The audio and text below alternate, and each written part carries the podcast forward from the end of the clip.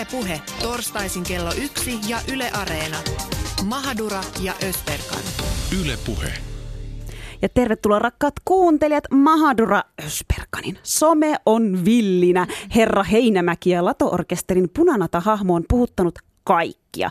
Kyllä, puhumme lastenohjelmasta. Jos olit viikonloppuna hullun huumassa vapusta ja et ole vieläkään siitä selvinnyt ja ohitit koko keskustelun, niin avaamme sen tässä nyt alussa lyhyesti. Yleisradio kertoi viime lauantaina siirtävänsä Herra Heinämäen Lato-orkesteri-ohjelman Pikkukakkosesta ja Lasten Areenasta elävään arkiston. Huom, mitään ei ole poistettu eikä tuhottu, vaan siirretty paikasta A paikkaan B. Punanatan hahmo on koettu ongelmalliseksi, koska kyseessä on stereotyyppinen karikatyyri Amerikan alkuperäiskansoista, jota esittää valkoinen mies päässään intiaanipäähine ja joka esiintyy yhdellä repliikillä uk. Keskustelu, tai siis keskustelu sai alkunsa, kun Suomen saamalaisnuorten ryn puheenjohtaja Petra Laiti nosti aiheen omassa Twitterissään.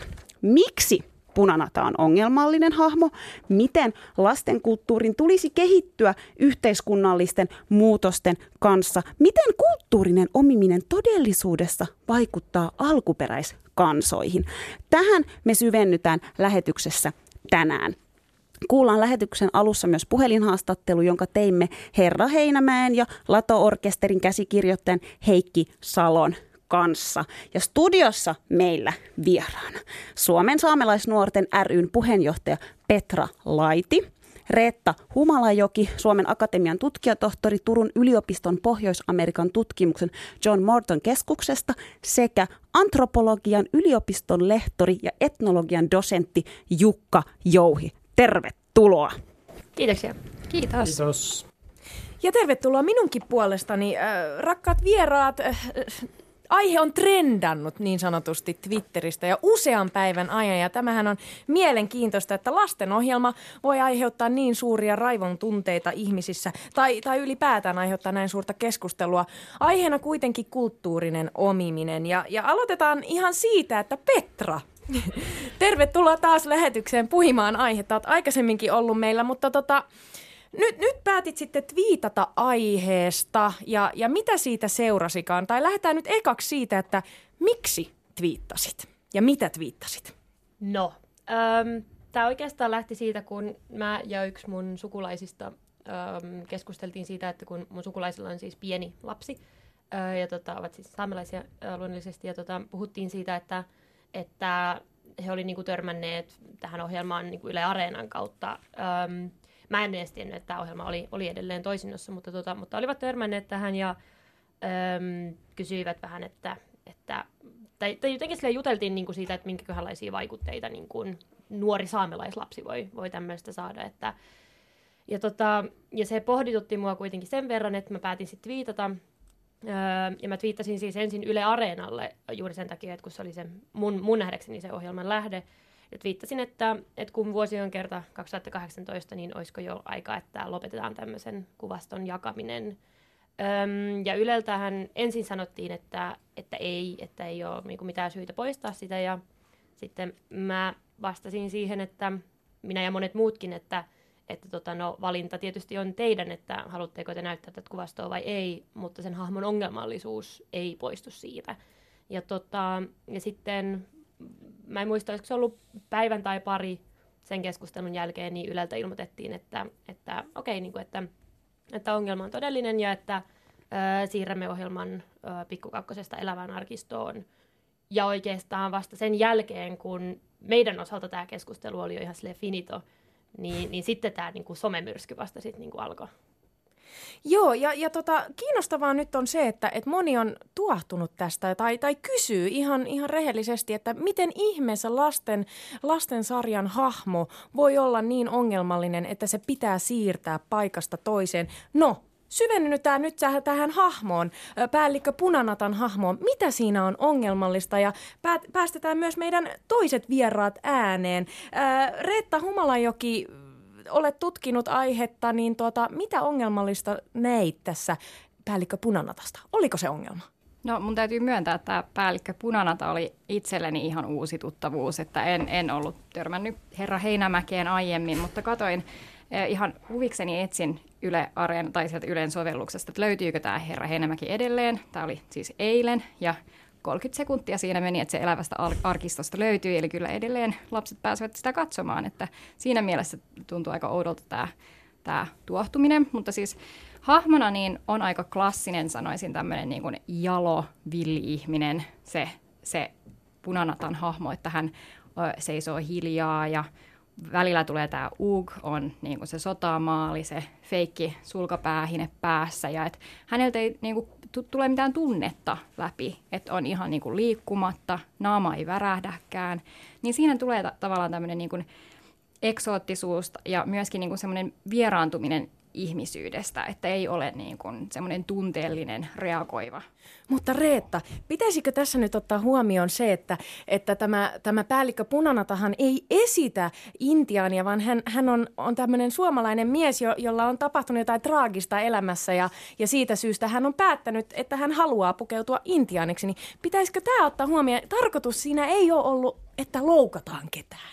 Joo, mä mietin siinä, kun, kun sen niin kun luin tästä IT-päällikköasiasta, niin mietin, että missä vaiheessa se on siinä ohjelmassa tullut läpi. Että tosiaan en itse ole katsonut koko sarjaa, niin en tiedä, että tuleeko se useinkin esille, että hän ei ole oikeasti intiaani, että tietääkö lapset sen asian. Ja sitten myös tavallaan sittenhän se hahmo, joka on karikatyyri, esit, niin kuin hän niin kuin omii sitä toista kulttuuria. Että siinä tulee tavallaan se kulttuurinen omiminen sen hahmon kautta. Että vaikka siinä hahmossa on se karikatyyri on se ongelma, niin se hänen toimintansa on myös ongelmallista. Ja tässä olisi oiva mahdollisuus, niin kuin Heinämäen tekijät on tässä puhunut, että he esittäisivät tämän punanatan muutoksen, niin olisi, olisi oiva mahdollisuus tutkia sitä niin kuin että minkä takia se kulttuurinen omiminen on ongelmallista ja miten se voisi kuvastaa lapsille, että minkä takia punanata ei niin kuin on ymmärtänyt, että tämä ei ehkä olekaan oikein. Ja siis me kuullaankin tässä niin kuin pian haastatteluohjelman tekijöiltä, jotka kertoo siinä just, että mistä ho- tämä hahmo sai alkunsa ja, ja, ja tavallaan miksi he niin kuin itse huomasivat ja pysähtyi tavallaan siihen, että mitkä ne on ne ongelmalliset kohdat. Sanoit hirveän hyvin, Reetta, tavallaan, että tässä on tämmöinen karikatyyri hahmo kyseessä, niin Jukka, heitän, heitän nyt sulle sitten tämän, tämän seuraavan kysymyksen, että miten, miten sä koet ja muutkin voi tähän tietysti tarttua tarttua, että tämmöinen karikatyyrihahmo voi olla sitten lapsille ongelmallinen vai voiko se olla? Tota, no yleensähän lastenohjelmat on aika karikatyyrisiä ja, ja populaarikulttuurihahmot usein. Ja, ja tota, siis mullekaan tämä Heinämäen orkesteri ei ollut tuttu. Mutta hän on koko kansan rakastama ja lapset rakastavat. No, Miten aina, se ei ollut teille tuttu? Ainakin tämän jälkeen. No en minäkään oikeasti tiennyt. Mutta... Mä oon niin tiedostava, että mä en ole kato. Mä oon hyljeksynyt sitä, sitä tota, äh, vaistovaraisesti, mutta, mutta joo, mun mielestä niin kun se tämä hahmo punanata niin ei oikeastaan ole niin ainoa ongelma tässä, tässä, jos nyt ajatellaan tälleen niin karikatyyrejä, että – että, että mä näkisin, että se koko orkesteri on sellainen, sellainen karikatyyrien porukka.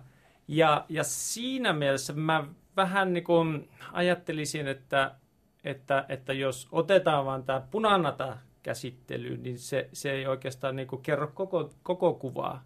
Vaikka toki niin kuin ymmärrän myös samalla sen, että, että koska hän edustaa alkuperäiskansaa ja vähemmistöä, niin se, sitä, sitä kautta tulee ongelmalliseksi. Mutta tuota, samaa mieltä on tässä kanssa keskustelijoiden kanssa, että, että, että tuota, Petran alkuperäinen twiitti, niin, niin tuota, sehän niin kuin, se oli aivan oikein, että, että eihän se oikein edusta tätä aikaa. Ja Yle teki mun mielestä siinä ihan, ihan niin kuin, oli ajan hermolla, että siirsi sen symbolisesti sinne niin kuin menneeseen aikaan tavallaan niin kuin arkistoon. Sinne, missä on mm. vähän kaikkia sellaisia niin kuin, relikkejä ja, ja traditionaalisia juttuja ja, ja näin poispäin. Mutta tuota, mitä, mitä taas tuota Reetta sanoi tuossa, niin kuin tämän, tämän punanata-hahmon tällaista hiljaisuudesta ja muusta, niin mun mielestä se, se kyllä mahdollistaa myös muitakin tulkintavaihtoehtoja, että tällainen niin kuin ylväs, niin kuin sanoit, jalo villi, niin mä, mä ymmärrän tuon, tuon pointin, mutta niin kuin voisin sen nähdä myös sellaisena, että, että siinä on tosiaan niin kuin sellainen, ei puhu turhia ja, niin kuin asia, josta ehkä ihaillaankin Pohjois-Amerikan äh, tota, alkuperäiskansan edustajia. Petra, Petra siiristää silmiä. Tulkitsen tämän jonkun, sortiksi, jonkun sorttiseksi niin kuin kyseenalaistamiseksi. Mitä ajatuksia, Petra, herättää sinussa tuo Jukan ajatus, että siinä on tulkintamahdollisuuksia? tulkintojahan on toki monenlaisia, mutta tota, ehkä näin äh, huoneen ainoana alkuperäiskansan edustajana, niin mutta mä heittäisin tähän ehkä semmoisen, että ähm, alkuperäiskansojen keskuudessa äh, puhumattomuus, niin kuin ainakin saamelaisten puolella valtavan usein yhdistetään siihen, että syystä tai toisesta ei osata omaa kieltään tai vastaavasti saamelaisten keskuudessa myöskin niin puhumattomuus on joskus koettu niin kuin vastustuksen merkkinä ja niin kuin kielteisen tunteen ilmaisuna. Mutta, tota, mutta mulle siis se, että tämä hahmo oli se sitten niin kuin, tämä laajempi niin IT-persona, joka sitten larppaa intiaania, ää, tai sitten vaan ihan pelkkä karikatyyri, niin kummin päin vaan, niin se, että hän ei ns. puhu tai osaa puhua, vaan ääntelee sillä ug-sanalla, öm, niin se on jotenkin todella mm. kierrolla tavalla loukkaavaa mun mielestä. Ja mä en, mä en näe sitä semmoisena niin kuin ylväänä karikatyyrinä, vaan, vaan mulle siitä tulee nimenomaan semmoinen niin kuin kyvytön mieleen siis hirveän hyvä pointti ja mun mielestä tuossa jotenkin herää tuommoinen ajatus siitä, että tossakin taas oli jotain, mitä mä väittäisin, että valtaväestö ei tiedä. Toi, Kyllä. mitä sä niin kuin äsken kerroit. Ja myös tässä intiaanipäähineessä ja monessa tämmöisessä, kun me lähdetään niin kuin, kokeilemaan intiaanipäähinettä tai kun me laitetaan niin kuin buddha-patsas jonnekin, niin eikö siellä ole aina taustalla se, että me ei oikeasti edes tiedetä, mitä se esittää, mm. mitä se symboloi. Tiedetäänkö me Reetta edes, että mi, mi, mitä se intiaanipäähine esittää? Mitä se tarkoittaa niin kuin Pohjois-Amerikassa alkuperäiskansoille? Kuka no. sitä voi käyttää? Se tarkoittaa eri kansoille eri asioita, eli, eli sitä ei voi niin kuin, tiivistää yhteen lauseeseen, että tämä on jollekin, että tämä on kaikille alkuperäiskansoille yhtä, että eri kansat käyttää sitä eri tavalla.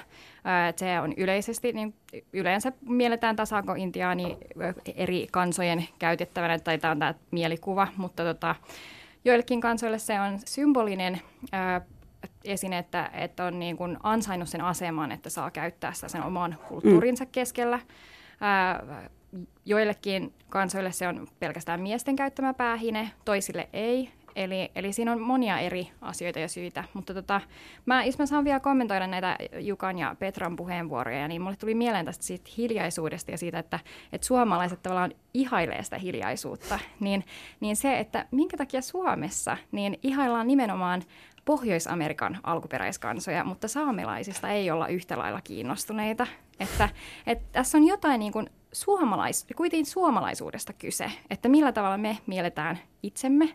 Ja, ja minkä takia niin kun Suomessa kuitenkin on myös paljon näitä tämmöisiä ihmisiä, jotka tykkää leikkiä intiaania jossain, mm. että rakentaa niitä omia, omia tipejään ja jotenkin mieltää jonkun rinnastuksen suomalaisuuden ja, ja näiden al- Pohjois-Amerikan alkuperäiskansojen välillä. Tosi hyvä pointti ja musta tuntuu, että se on vain ylipäätään amerikkalaisen populaarikulttuurin vaikutus. Miksi meillä katsotaan enemmän amerikkalaisia poliisisarjoja ja ylipäätään mitä tahansa viihdettä kuin vaikka suomalaista. Että se on se viehtymys ja sieltä ehkä se niin kuin alkuperäiskansa kuvasto on sitten – meille iskostunut, iskostunut enemmän. Mutta, jos palataan vielä tosiaan tuohon puhumattomuuteen, niin mä mietin, että tosiaan niin kuin saamelaisten keskuudessa niin kuin varmastikin näin että, että puhumattomuus on vähän semmoista, niin kuin se nähdään siellä, että ei pysty, ei pysty puhumaan. Tämä on niin kuin vähän kykenemättömyyttä, niin kuin monessa muussa kulttuurissa onkin. Että voidaanko me siitä tehdä päätelmiä sitten, että mitä se tarkoittaa Pohjois-Amerikan niin kuin alkuperäiskansojen keskuudessa? Että...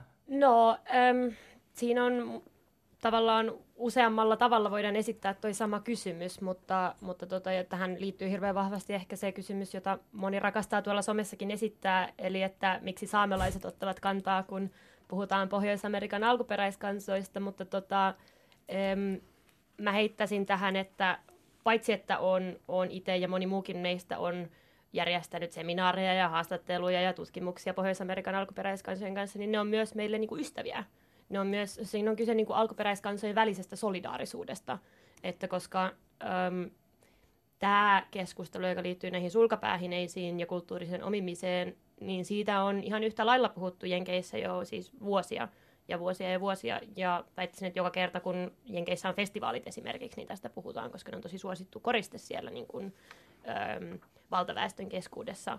Mutta tota, tässä on ehkä, äm, tähänkin liittyy myöskin se kysymys, joka tuli aikaisemmin esiin, tämä, että kun ei ole ollut tarkoitus loukata JNE, äm, ja siinä missä ehkä niin kun, Jenkeissä ajatellaan, että sulkapäähineet on tämmöinen niin maskotti-esine, ja ehkä Suomessa taas niin kuin ihannoidaan tätä populaarikulttuurifiguuria, niin kumpikaan niistä ei ole semmoinen huomio, jota Amerikan alkuperäiskansat arvostaa itse.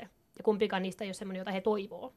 Niin mun mielestä silloin on vaan loogista, että toinen alkuperäiskansa huomauttaa heidän puolestaan siitä, kun me tiedämme tämän todeksi.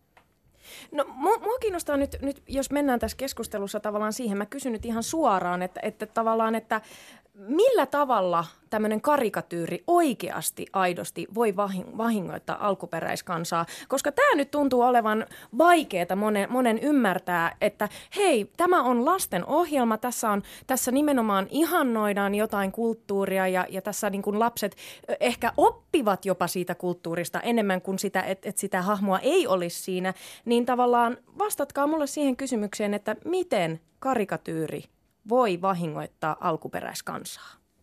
No, tästä on ihan tutkittua tietoa. Ja näistähän me pidämme, tutkitusta tiedosta me pidämme. Eli Yhdysvalloissa on tehty useampaa, useampaakin tutkimusta tästä asiasta ja vasta niin tänä aamuna t- tähän valmistauduin ja luinkin yhtä, yhtä tota artikkelia tästä tutkimuksesta, jossa ää, ää, nuoria alkuperäiskansan jäseniä ää, Yhdysvalloissa niin oli, oli haastateltu siitä, että minkälaisia mielikuvia itsestään nämä tämmöiset karikatyyrit, esim. urheilumaskotit esittää. Tai että et miten, miten se vaikuttaa heidän niin kuin, äh, näkemyksensä itsestään, omasta yhteisöstään.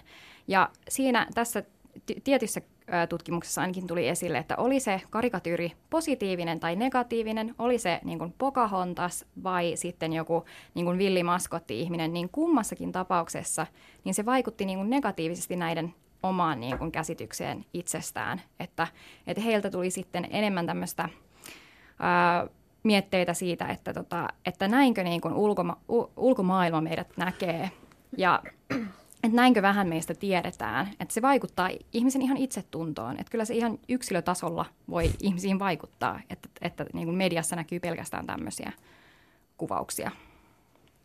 Joo, ja sitten ehkä nimenomaan niin tässä esimerkiksi, kun tämä musta jotenkin se, se laajempi konteksti, joka tässä Heinämäki-keississä on, on nimenomaan se, että kun se tulee niin kuin lastenohjelmasta ja lastenkulttuurista, äm, niin ihmiset ei välttämättä tällä niin kuin lyhyen ajan keskustelulla niin kuin näe sitä yhteyttä siihen, että minkälaisia vaikutelmia, minkälaista kasvatusta ää, se ohjelma antaa niin kuin suhtautumisessa alkuperäiskansoihin, koska just tämmöiset niin Tex Willerit ja, ja tota, niin kuin vastaavanlaiset niin kuin, Pohjois-Amerikan alkuperäiskansoja ihannoivat, mutta toisaalta myöskin eksotisoivat, niin, niin tämmöinen viihdetyyppi on myöskin synnyttänyt sen sukupolven, joka on tuottanut nunnukasketsit, jotka jopa Ylekin niin kuin, ihan mustaa valkoisella mieltään niin kuin, loukkaaviksi saamelaisia kohtaan. Että tota, mun mielestä niin kauan kun alkuperäiskansoista tehdään vaikutelmia, jotka ei tehdä niin kuin alkuperäiskansojen ehdoilla, niin, niin kuin mahdollisuus siihen negatiiviseen karikatyyriin versus siihen positiiviseen karikatyyriin, niin se mahdollisuus kasvaa ja se skaala kasvaa. Kun taas, jos alkuperäiskansat saisi itse vaikuttaa siihen, niin mahdollisuus niin negatiivisiin nimenomaan niin, niin vähenisi. Mitäs me tehdään sitten ylipäätään niin karikatyyreille, koska niitä on niin paljon populaarikulttuurista, ei pelkästään alkuperäiskansoista, että, että niin kuin, siis tulee mieleen vaikka Roudosta Rospuuttoon, koska itse olen tuolta maalta kotosi, jos tiedätte Julmahuvi, Studio Julmahuvin mainio sketsi, niin tuota maalaisista, et, joka on hyvin karikatyyrimäinen ja, ja niin kuin, se jotenkin kuuluu populaarikulttuuriin, että miten me ratkaistaan tämä ongelma, että, että ne, joita ne karikatyyrit koskee, voisi jotenkin saada sana, sanansa kuuluviin, että mitä me voitaisiin tehdä tälle ongelmalle. No tuohon mä haluaisin niin heti ensimmäisenä huomauttaa, että se tärkein tässä on, että esim. maalaisihmisistä tai maalla asuvista, niin näkyy mediassa paljon muutakin kuin pelkkää karikatyyriä, kun taas alkuperäiskansoissa tai muista vähemmistöistä ei välttämättä näy mitään muuta kuin niitä karikatyyriä. Onko näin tosiaan? On. No, jos etsit vaikka niin kuin alku, tai esim. Pohjois-Amerikan alkuperäiskansoista niin kuin mediasta tietoa, niin aika, aika vähän niin kuin TV-sarjoista tai muissa näkyy semmoista aitoa tai heidän tuottamaa sisältöä. Et sitten jos, et, et ei ole sitä tasapainoa, että kun muista muut karikatyyrit, niin katsoja voi sitten miettiä, että miten ne suhteuttaa niihin muihin näkemyksiin näistä, näistä ihmisryhmistä, mutta sitten jos on pelkästään sitä negatiivista, niin niin kuin Petra sanoi, että jos on pelkästään sitä negatiivista, niin mm. miten, miten sitten niin kuin käsittää jo, sen? Jos on, mutta musta tuntuu, että siis jo, jostain syystä mä oon kyllä löytänyt paljon tietoa niin kuin alkuperäiskansasta ja se on ollut tosi se, se, ongelma on siinä, se ongelma on siinä, että ne ihmiset, jotka ei tiedä mitä hakea, eivät löydä sen tiedon luokse.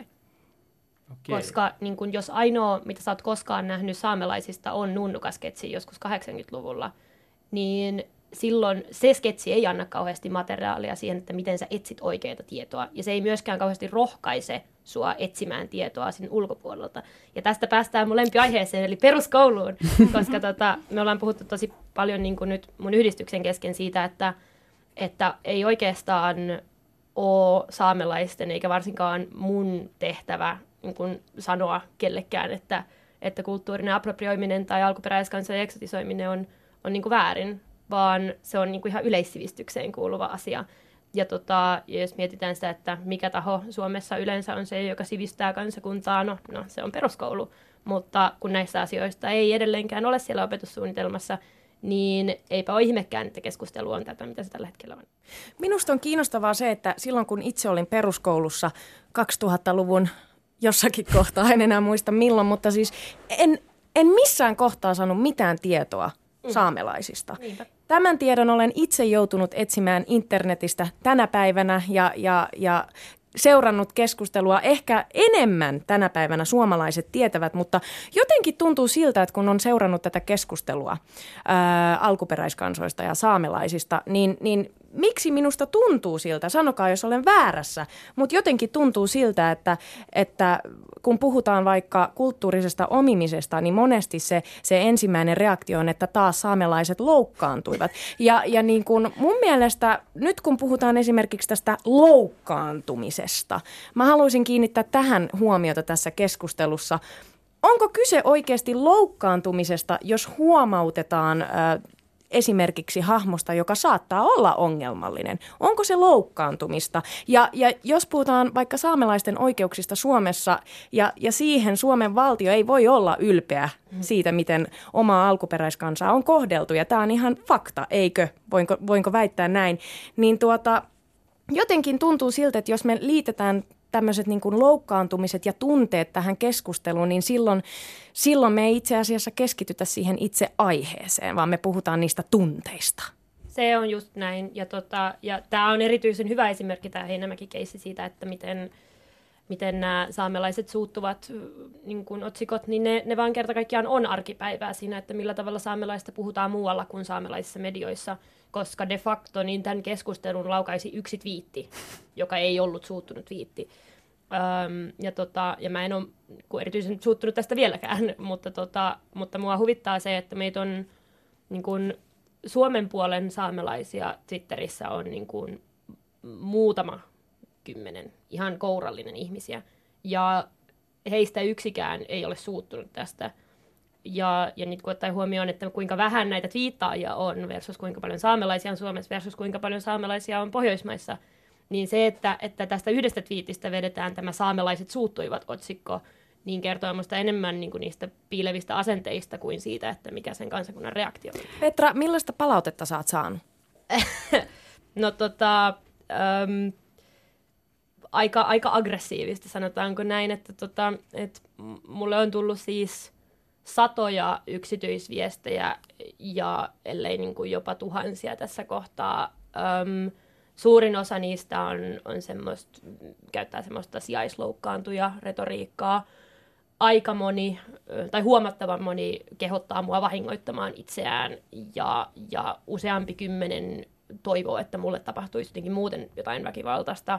Samaten samanlaisia viestejä on vastaanottanut myös muut saamelaiset viittaajat – ja sitten myös meidän nuorten yhdistys on saanut semmoisia, että toivottavasti teille kaikille tapahtuu jotain tai että, että ulos Suomesta tyyppisiä kommentteja ja näin, että, tota, että jotenkin, jos mietitään näitä saamelaiset suuttuivat otsikoita, niin saamelaiseimmustot se kohderyhmä, kuka, tässä on niin suuttunut. Kuka tästä nyt on niin oikeasti suuttunut? Niin. Mun mielestä tässä herää se. Ja, ja tässä on niin kuin, ö, jännä jotenkin se, että kuitenkin sanoitkin tuossa niin Petra aiemminkin tavallaan, että sähän niin kuin yhden twiitin heitit ja tavallaan mm. se oli Yle, Yle Areenalle ja, ja tota, aika nopeastihan Yle niin kuin reagoi siihen, mm. että se ikään kuin ö, siirrettiin siis paikasta A paikkaan B, että sitä mm. ohjelmaahan ei tuhottu tai ei niin kuin piilotettu, se on edelleen siellä, siellä näkyvissä ja, ja tavallaan Yle on sun kanssa niin kuin samaa mieltä, tekijät on samaa mieltä, mm ja, ja tavallaan kuitenkin sä saat tuommoista tota, palautetta, niin kuka nyt on suuttunut ja mistä? Reetta ja, ja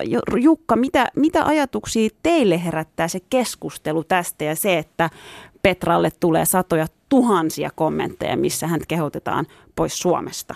tosi järkyttävää, että olet joutunut sellaisen tulvan, tulvan kohteeksi. Onko siellä ollut mitään niinku, niinku järkevää, rationaalista? Onko se ollut kaikki ihan sellaista mölinää, vaan niinku, onko mitään sellaista yritystäkään rakentaa dialogia, niinku, muistatko?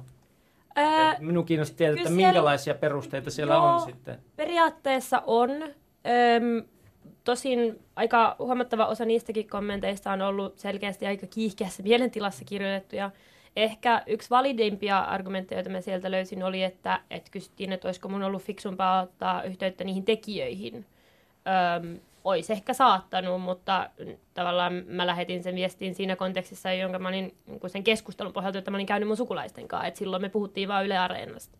Musta aika kiinnostavaa, että, että mä oon käynyt vähän, ihan, ihan vähän sen Twitterissä keskustelua kanssa tästä samasta aiheesta ja, ää, ja mua on pyydetty kommentoimaan tämä blogipostausta, mikä mulla tuli syksyllä kulttuurisesta omimisesta antro, antroblogissa, joka oli multa jo jäänyt vähän unholaan, mutta sitten se muistui taas mieleen, niin, niin mulle tullut palaute on ollut tosi asiallista. Ja musta se kertoo aika paljon, että, että minä tut, suomalainen tutkija, niin mm. saan, saan niin kun asiallisia, tämmöisiä asiallisia kysymyksiä. Ja sitten jos saamelainen kommentoi, niin se saa tuommoisen vihatulvan niskaansa. Mm. Niin se, se sanoo aika paljon nyt siitä tilanteesta.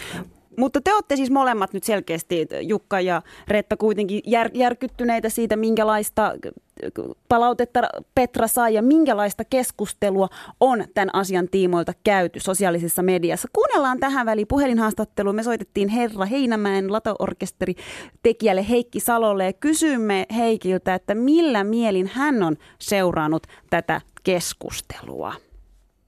Aluksi todellisella innolla ja osallistuen myöhemmin vaan huulipyöreänä katsoin. Nimittäin sanotaan, että mä, mä olin koko, koko tämän prosessin ajan, mä oon ollut keikkareissulla.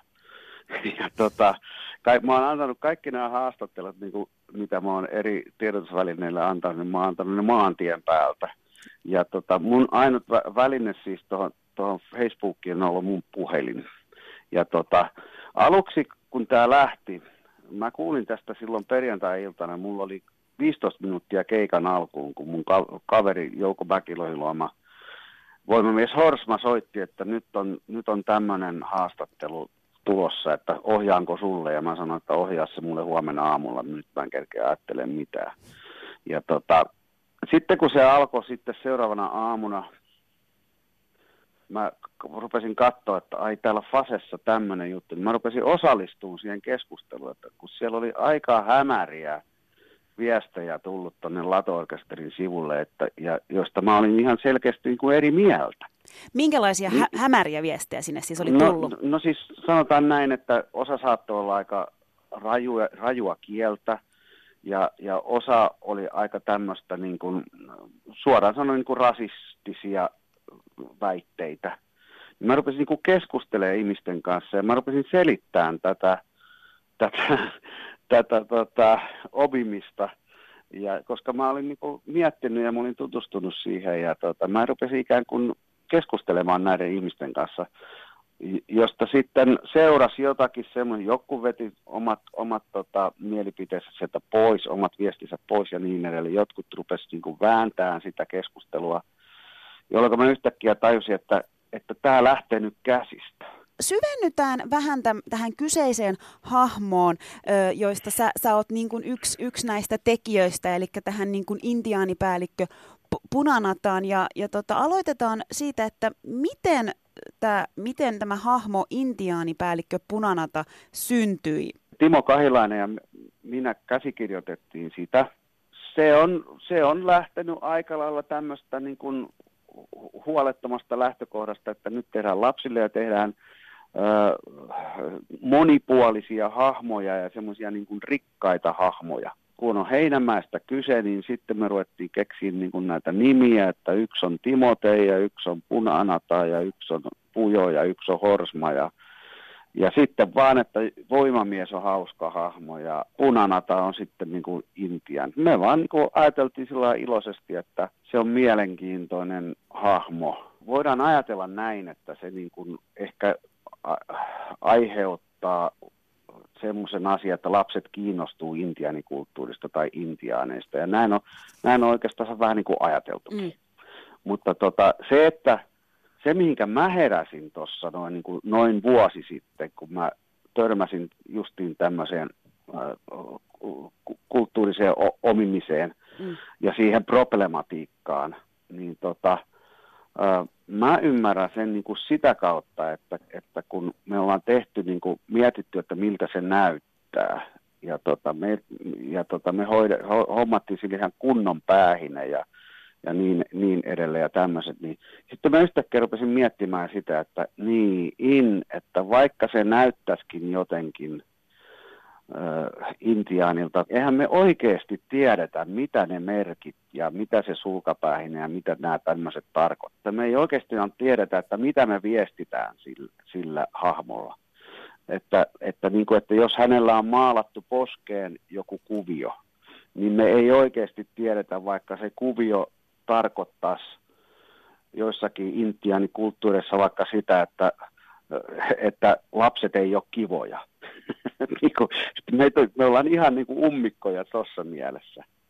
Ja tota, se rupesi niin kuin mietityttämään. Ja sitten tietysti myöskin tämä, että, että, että niin kuin mi, millä tavalla se niin kuin, niin kuin tuo esille se meidän ummikko niin sitä, että me ei oikeasti sitten kuitenkaan välitetä alkuperäiskansojen kohtaloista ja niin, niin edelleen. Että kyllähän me niin kuin käytetään sitä vaan sitten toisaalta, niin me, me tarkoitetaan hyvää, mm. mutta tota, me ei tehdä hyvää välttämättä. Minkälaiset terveiset sä lähettäisit somekansalle ja ihmisille, jotka on raivostuneet tästä ja joiden osalta tämä keskustelu on mennyt jopa vihapuheeksi? Some on muuten se on aika raju paikka, koska se vihapuhe lähtee niin helposti. Ja sitten kun siellä on vielä oikeasti semmoisia ihmisiä, jotka, siellä on näitä trolleja ja ihmisiä, jotka, niin kuin, jotka niin kuin ajaa omia asioita ja, ja ne on aika ovelia vielä kaiken lisäksi. Että tota, ainakin minkä mä oon huomannut niin kuin somettamisen suhteen, että, että niin kuin ennen, kuin se, ennen kuin se heittää sinne sen lauseen, niin kyllä kannattaisi, kannattaisi niin kuin aina miettiä niin kuin moneen kertaan sen, sen jutun. Ja niin kuin kannattaisi niin kuin muodostaa niin kuin selkeitä näkemyksiä itselle ja, ja tota, kannattaisi, niin kuin, kannattaisi niin kuin ajatella sitä asiaa ja ehkä jopa ajatella paljon paljon enemmän ennen kuin sanoo mitään. Että niin kuin sanotaan, että, että asioitahan voi myöskin opiskella hiljaa itsekseen ennen kuin ne höläyttää ton ulos.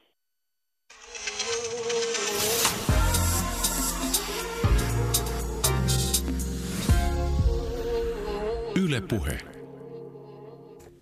Ja siinä tosiaan kuultiin Herra Heinämään ja Lato-orkesteri tekijän luojan Heikki Salon ajatuksia koko keskustelusta siitä, että mistä hahmo Punanata sai alkunsa ja, ja miksi se huomattiin ja todettiin ongelmalliseksi. Mitä aj- ajatuksia heräsi tästä Heikki Salon näkemyksistä? Mä ajattelin, että vau, siinä on tyyppi, joka on oikeasti niin kuin muuttanut mieltä, että tämä on oikein virkistävä, että tällaistakin tapahtuu nykyaikana. Että, että se on oikeasti ajatellut asiaa, prosessoinut sitä niin kuin palautteen myötä ja, ja tuota, arvostan kovasti tuosta. Mä itse samaistun tuohon aika paljon, että, että niin kuin moni suomalainen, niin mäkin ihan noin lapsena Pocahontassta ja ja pukeuduin Pocahontakseksi ja, ja on vähän vanhempanakin, niin, niin, niin kuin nuorena teininä e-, esittänyt myös Intiania joissain tapauksissa, mutta sitten kun on, on niin kuin sa- etsinyt tätä tietoa, se on ajan myötä tullut se ymmärrys, että sitä ei ihan heti niin kuin tajua, että minkä takia se on ongelma. Ja mä ymmärrän sen, että ihmiset ei pysty sisäistämään sitä niin kuin muutaman twiitin perusteella. Et, mutta niin kuin Heikki Salonin pyytäisin itsekin niin kuin muita antamaan sitä aikaa sille, sille prosessille ja miettimään, että, että millä tavalla tämä vaikuttaa ihmisiin ihan oikeasti. Siis mitä? Eli, eli pitääkö, pitääkö tosissaan etsiä tietoa, jotta voisi, voisi muodostaa jonkunlaisen mielipiteen? Eikä voi vaan huudella? Öö, mulla resonoi valtavan paljon toi, tai oli hyvin sanallistettu tämä, jota Heikki Salo nosti esiin, että haluamme hyvää, mutta emme välttämättä tee hyvää. Mä luulen, että se olisi hirveän tärkeä viesti niin kuin aika monelle ottaa, ottaa sydämeensä. Ja sitten toinen huomio, joka mulla tuli, äm, oli, että jotenkin hassusti aina, aina alkuperäiskansoista puhuttaessa niin puhutaan nimenomaan rikkaudesta. Ja sitten tähän looginen kysymys on, että no kenen rikkaudesta puhutaan? Koska silloin se on niin kuin, voidaan puhua kulttuurillisesta rikkaudesta tai luonnonvarojen rikkaudesta tai, tai hengellisestä rikkaudesta, mutta ei se kuitenkaan ole, ole niin kuin kenenkään muun rikkaus kuin sen alkuperäiskansan.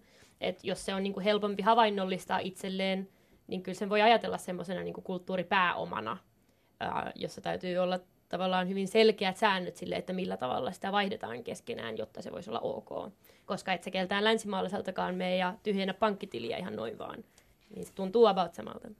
Ja jos, jos saan lisätä tuohon vielä, niin se näkyy myös niin kuin taloudellisena menetyksenä. Että mm. Yhdysvalloissahan se on laissa kiellettyä, että, että väittää jonkun tavaran olevan alkuperäiskansan tekemä.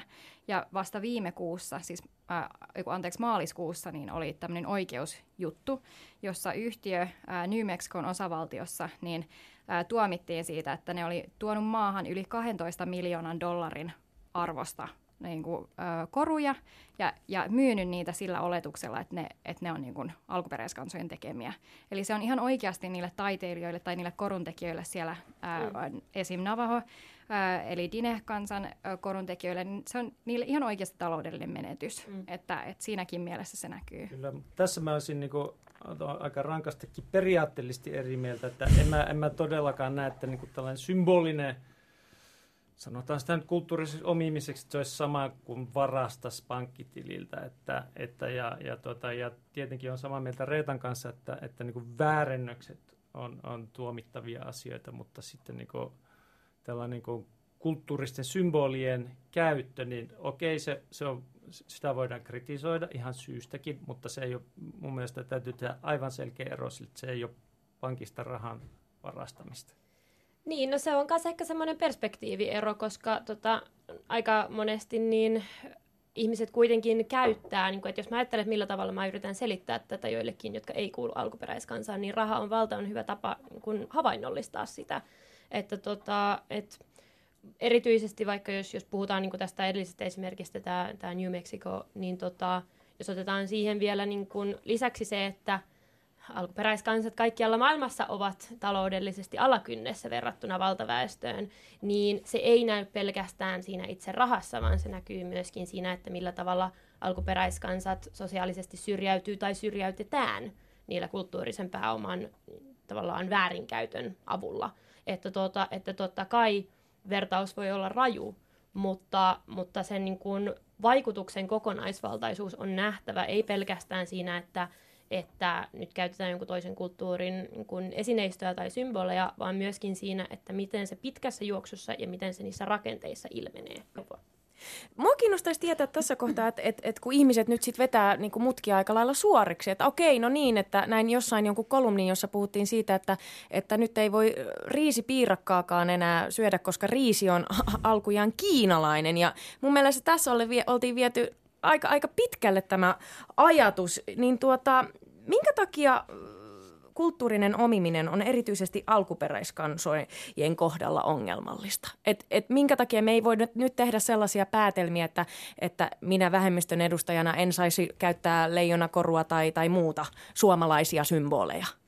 No siinä mä luulen, että, että semmoinen vakiovastaus tuohon on ne valtasuhteet kerta kaikkiaan, että tota, Ja se on toki niin kuin kustakin yhteiskunnasta niin kuin riippuvaista, että missä asemassa kukin vähemmistö tai tässä kohtaa alkuperäiskansa on suhteessa siihen niin kuin valtaväestöön. Mutta, tota, mutta niin kuin, Öm, mulla on hirveän niin kuin yksinkertainen tapa selittää auki niin kuin kulttuurinen omiminen versus kulttuurinen lainaaminen, tai kulttuurinen dialogi voidaan ehkä myös sanoa.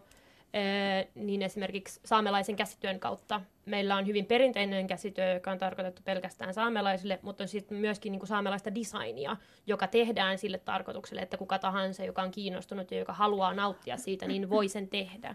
Että, tota, että tavallaan niin kuin, niin kuin niistä, jos valtasuhteista sitten taas puhutaan, niin se historiallinen konteksti, joka niihin saamelaisiin perinteisiin käsitöisiin niin kuin, tarkoittaa ja se niin kuin arvo ja, ja arvostus, jota saamelaiset osoittaa niin kuin, omaa kulttuurin ja historiansa kohtaan, ottaen huomioon kaikki ne historialliset vääryydet, joita saamelaiset on kärsinyt Suomessa, niin, niin se tekee siitä herkemmän asian kuin design, joka on tehty sitä varten, että kaikki voi nauttia sen kulttuurin antamuksista. Mä heitän tähän tällaisen vähän polemisen kysymyksen, että saanko mä käyttää vaikka eteläintialaisten tamilien pukua? He, he sanoo olevansa alkuperäiskansa, että voinko mä käyttää sellaista? No, en mä ole musta oikein ihminen vastaan tuohon, että sun pitäisi kysyä heiltä. No he on, he on halunneet pukea mut sellaisen puku, että... Niin kuin, no mutta... mä olettaisin, että se on ok. Koska siis tässä on myös niinku se, että alkuperäiskansat ei voi puhua tai antaa lupaa jonkun toisen alkuperäiskansan puolesta, mutta se mikä on on olennaista siellä alkuperäiskansan oikeuksien julistuksessa tämän kulttuurin suhteen, on, että siellä hyvin selkeästi lukee, että alkuperäiskansoilla on oikeus harjoittaa ja suojella omaa kulttuuriaan. Ja alkuperäiskansojen näkökulmasta se tarkoittaa hyvin vahvasti myös oikeutta sallia ja kieltää, mikä tarkoittaa sitä, että jos me tai mä saamelaisena tiedän, että joku tietty Amerikan alkuperäiskansa on eksplisiittisesti kieltänyt muiden kuin heidän itsensä hyväksymien henkilöiden käyttävän sulkapäähinettä, niin silloin mulla on solidaarisuuden osoituksena, niin mä voin sen jatkeena kertoa, että tämä on heidän kantansa siihen. Sen sijaan mä en voi heidän puolestaan sallia sen sulkapäähineen käyttöä niin jollekin toiselle. Joo haluaisin tässä kohtaa nyt sitten, koska mä oon, mä oon sitä mieltä, että aina kun me puhutaan kulttuurisesta omimisesta, niin, niin jotenkin ke, mediassa keskustelu menee siihen, että niin kuin sanoin aikaisemmin, puhutaan loukkaantumisesta. Sitten jo toimittajat laittavat sulkapäähineitä lähetykseen ja, ja tekevät pointtinsa erittäin selväksi, että mikä heidän kantansa siinä on tähän keskusteluun. Mutta kertaakaan en ole nähnyt keskustelua, missä puhuttaisiin valtasuhteista, alkuperäiskansojen asemasta. Öm, jos puhutaan alkuperäiskansojen kansallisesti ja kansainvälisesti määriteltyjä oikeuksia, mm. niin millä tavoin kulttuurinen omiminen estää näiden oikeuksien toteutumisen? No. Jos ajatellaan vaikka itsemääräämisoikeutta, ja sä Petra vähän lähit jo sille tielle tuossa aikaisemmin. Kyllä. Öm, mä näkisin ehkä, no kaikki riippuu tietysti siitä, että, että mitä kaikkia kulttuurisia symboleita kullakin alkuperäiskansalla on. Se täytyy niin kuin, laittaa tähän pöydälle nyt ensimmäisenä. Saamelaisten kohdalla se korostuu tosi vahvasti sillä, että saamelaiset on harvinainen alkuperäiskansa siinä, että meidän alkuperäisten asujen käyttö on ollut katkeamatonta historiassa. Näin ei suinkaan ole, eikä se ole edes kauhean yleistä. Mutta meillä se, koska se on niin, kuin, se on niin laaja kokonaisuus, niin sen käytön niin kuin semmoinen no, se käytön niin kuin, tapa korostuu tosi vahvasti meidän yhteisössä. Ja tota, kuten toivottavasti kaikki tiedämme, niin, niin saamelaisten itsemääräämisoikeus ei toteudu juuri millään tavoin Suomessa. Ja tota, kulttuurinen omiminen niin kuin vaikka saamen puvun suhteen on meille heijastuma siitä, että tässä on jälleen yksi asia, jossa meidän sanamme ei merkitse mitään.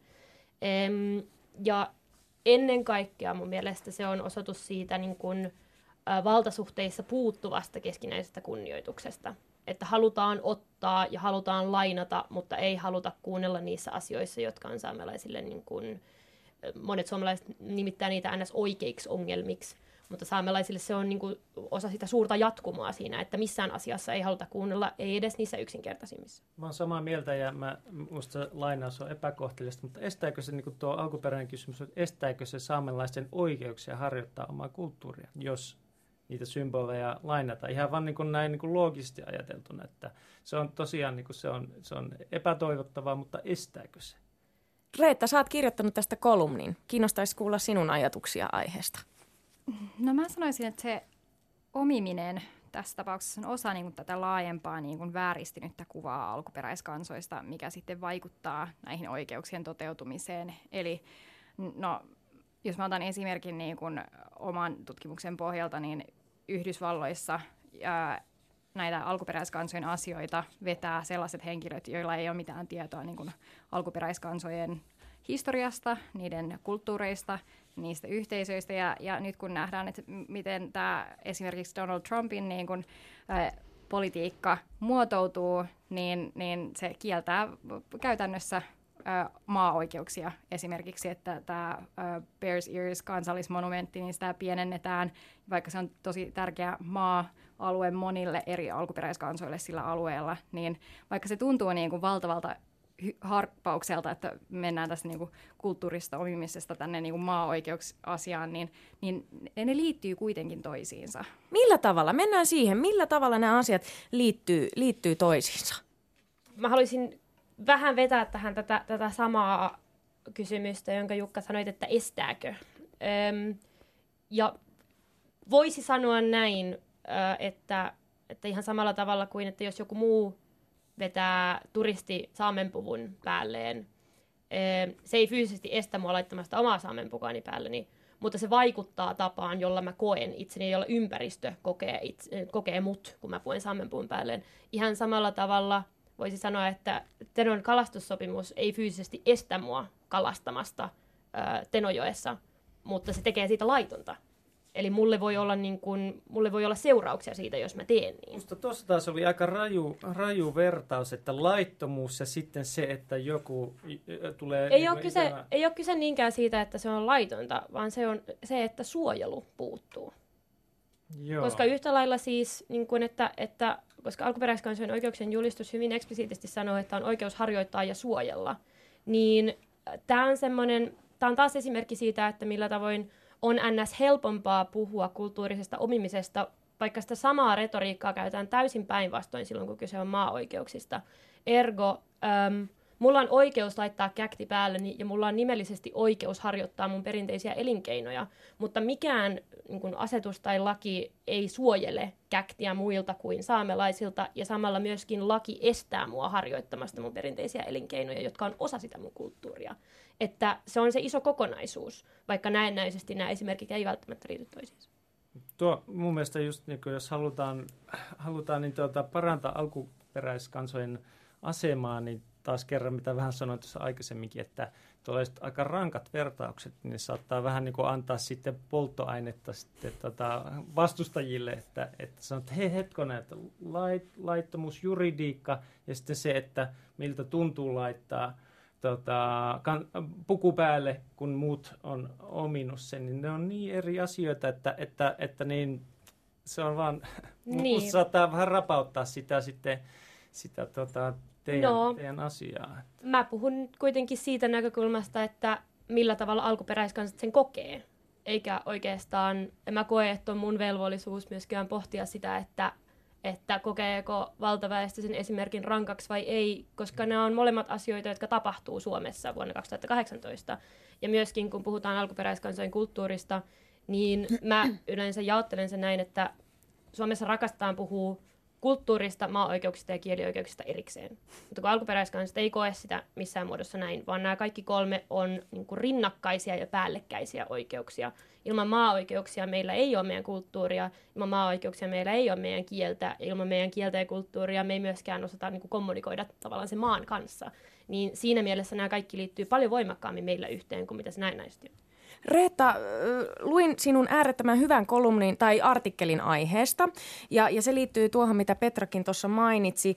Äh, alkuperäiskansatutkimuksessa törmää monesti termiin asuttajakoloni, äh, kolonialismi, ja, ja se taas liitetään tosi useasti tähän keskustelun kulttuurisesta omimisesta. Voisit sä vähän avata t- koko tätä keskustelua asuttajakolonialismista, ja mitä ihmettä silloin tekemistä kulttuurisen omimisen kanssa? No, tämä on taas niitä termejä, joita niin Jukan mielestä varmaan on niitä niin kuin liian yleviä, että ei kannata lähteä niille raiteille keskustelemaan niin kuin yleisön kanssa, mutta tota, asuttajakolonialismi on minusta sellainen käsite, mitä kannattaisi mihin ihmisten kannattaisi tutustua. E- eli tämä on alkuperäiskansatutkimuksessa tosi usein käytetty. Se tulee niin kuin englanninkielisen termin settler colonialism, niin siitä. Ja se tarkoittaa sitä, että se on semmoinen kolonialismin muoto, jossa ei välttämättä niin kuin väkivaltaisesti viedä maita tai, tai ei välttämättä mennä niin kuin jonnekin paikkaan viemään sieltä sitä niin kuin kultaa tai tavaraa ja ottamaan sen takaisin sinne niin kuin omaan maahansa, vaan että asuttajat tai, tai yksi kansa, niin kuin tämä vertaus toimii ehkä huonosti eri, tai tämä on niin monimutkainen asia, että on, on vähän hankala selittää, mutta että, että yksi kansa tavallaan niin kuin asettaa ne valtion rajat toisen, toisten kansojen yli. He, näillä alkuperäiskansoilla ei ole niin kuin sananvaltaa siihen, missä ne rajat kulkee. Ja sitten niin tämä, tämä on prosessi, tämän teorian mukaan prosessi, joka jatkuu nykypäivään asti. Ja Patrick Wolf on tämä henkilö, joka on tämän, tämän termin niin kun, äh, tuonut eniten julkisuuteen. Ja hänen mukaansa tämä on prosessi, jota, jonka kautta niin alkuperäiskansoja tuhotaan viedäkseen se niiden asema. Että esimerkiksi nyt kun tämä liittyy tähän kulttuurisen omimiseen sillä tavalla, että – esimerkiksi suomalaiset tai ehkä yhdysvalloissa yhdysvaltalaiset, niin voi käyttää niitä alkuperäiskansojen symboleja niin kuin omina niin kuin kansallisina symbolejaan, symboleinaan. Eli sitä ollaan viedä niin kuin osaksi sitä niin kuin kansallisidentiteettiä, ja se sitten kieltää noilta, niiltä alkuperäiskansoilta sen, sen ää, kyvyn niin kuin niin kuin Petra sanoi, niin suojella niitä symboleitaan. Että et sitä käytetään johonkin muuhun tarkoitukseen, mihin sitä ei ole tarkoitettu. Ja tässä ehkä jotenkin herää vähän semmoinen tavallaan ö, ajatus, ajatus siitä, että ikään kuin ö, mitkä, miten alkuperäiskansat oikeasti voi, mikä on alkuperäiskansan hyvinvointi tällä hetkellä, niin kuin jos, jos miettii, että ihan maailmanlaajuisesti Survivor International on alkuperäis- ja heimokansojen kulttuurien elenjäämisen elonjäämisen turvaamisen pyrkivä organisaatio, joka on laatinut vuosina 2007 ja 2015 raportin nimeltä Progress Can Kill. Ja Petra täällä niin kuin tota, näyttää, näyttää käsimerkkejä. Tässä analysoidaan siis alkuperäiskansojen itsemurhien syitä. Ja työpareni Mahadura tämän niin kuin bongas ja voin sanoa, että meinasin niin kuin tipahtaa penkiltä, koska tässä oli paljon sellaista, mikä itselle tuli ihan, ihan täysin niin kuin uutena. Raportissa todetaan, että ilmiö on maailmanlaajuinen ja alkuperäiskansojen itsemurhariskit ovat kaikkialla monikertaiset valtaväestöön nähden. Mistä tämä kertoo? Ja, ja pakko lisätä tuohon, että sitten niin tämä saattaa kuulostaa kaukaiselta, että, että jotenkin maailmanlaajuisesti, mutta sitten meillä on tutkimustietoa lähempää, että Umeon yliopiston tutkimuksen mukaan yksi kolmesta 18-29-vuotiaasta saamelaisesta poronhoitajassa, poronhoitajasta Ruotsissa on harkinnut itsemurhaa. Siis yksi kolmesta. Mm. Mun mielestä tämä on aika huolestuttava luku. Ja, jos tuossa äsken aikaisemmin Jukka puhui siitä, että, että tavallaan, että no, onko se niin vaka- tai pitääkö ottaa huomioon, miltä saamelaisesta tuntuu, kun puhutaan gäkti, gäkti päälle. Lausunko sen oikein? Joo. Gäkti, yes. Niin tuota, mun mielestä nämä asiat liittyvät toisiinsa. Ja, ja niin kun, jos meillä on tällainen tilanne, että meidän alkuperäiskansat voivat huonosti, niin mielestäni se on Suomen valtionkin tehtävä, ää, yhteiskunnan tehtävä, myös median tehtävä pohtia, että mi- missä mättää ja mitä voi, voimme tehdä mm. toisin, eikö? Että tota, mi- mistä teidän mielestä nämä luvut kertoo? Yksi kolmesta.